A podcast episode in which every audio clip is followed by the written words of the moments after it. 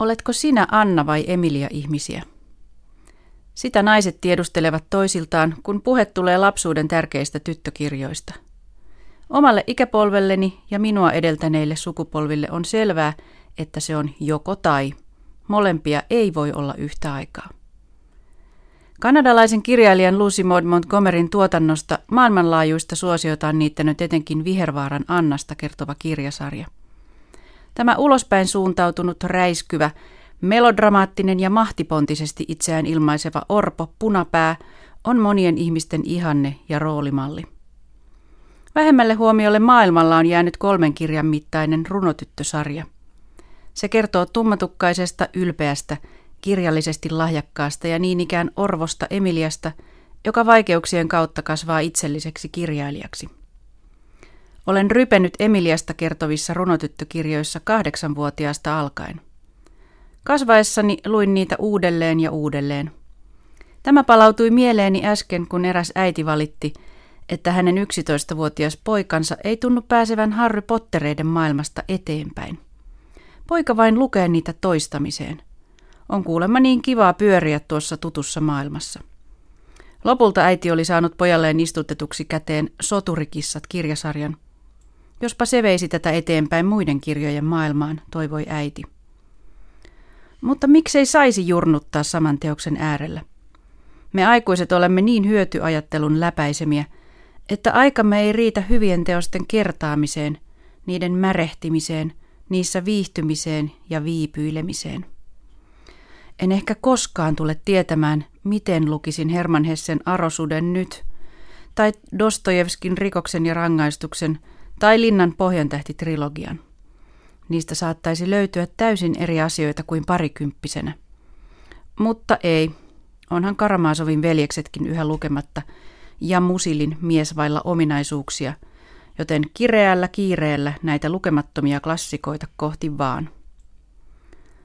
Nuorena luin Montgomeryn Anna-kirjat melankolissävyisiä runotyttökirjoja huomattavasti viileämmällä otteella. Ne tuntuivat kuuluvan ekstrovertimmille tytöille. Mutta kun kymmenisen vuotta sitten matkustin näiden kirjojen tapahtumapaikoille, annoin annoille toisen mahdollisuuden. Luin ne uudelleen takaperoisessa järjestyksessä. Ja toden totta, annat olivat paljon muutakin kuin muistamaani superpiirteyttä. Niistä aukesi aikuiselle lukijalle paljon pimeää ja vakavaa. Sivujuonteista löytyi köyhiä ja kaltoin kohdeltuja. Kirjoissa kuvattiin alkoholistiperheitä, lasten kohtaamaa väkivaltaa ja heitteille jättöä. Kotikunnan Rilla kirjassa näytettiin ensimmäinen maailmansota naisten ja kotirintaman näkökulmasta. Montgomery kirjoitti yhteiskunnasta terävästi ja aina ilman patetiaa – tai opettavaisuuden helmasyntiä.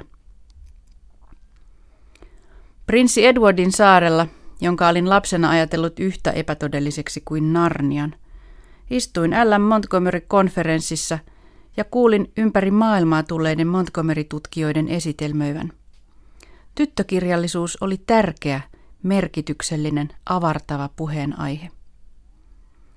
Montgomeryn oma elämä oli kaikkea muuta kuin annamaista reipashenkisyyttä. Varsinkin hänen loppuelämänsä päiväkirjat mielenterveysongelmaisen pappismiehen vaimona ovat raskasta luettavaa. Niiden ahdistuksen tunteville ei ollut yllätys kuulla 2000-luvulla, että Montgomeryn todellinen kuolinsyy 67-vuotiaana vuonna 1942 oli itsemurha. Nyt Anna-kirjojen tuoreinta päivitystä voi seurata Netflixistä. Anna A. lopussa – sarja on toteutettu niin tämän päivän maailmasta käsin, että sitä on vaikea mieltää samaksi sarjaksi, jota lapsena luin. Orpotytön vaikeuksia ja henkistä rikkonaisuutta ei tässä tuotannossa kaunistella. Köyhän lastenkotilapsen kohtalo 1800-luvun Kanadassa ei ole ollut välttämättä kaunis ja hyvä. Montgomeryn tuttu kirjasarja tarjoaa hyvän alustan tarkastella maailman epäkohtia nykyaikaisella, ajankohtaisellakin kierteellä. Kun Annaa ollaan palauttamassa Vihervaarasta orpokotiin, huomaan ajattelevani turvapaikanhakijoita ja pakkopalautettavia lapsia ja aikuisia.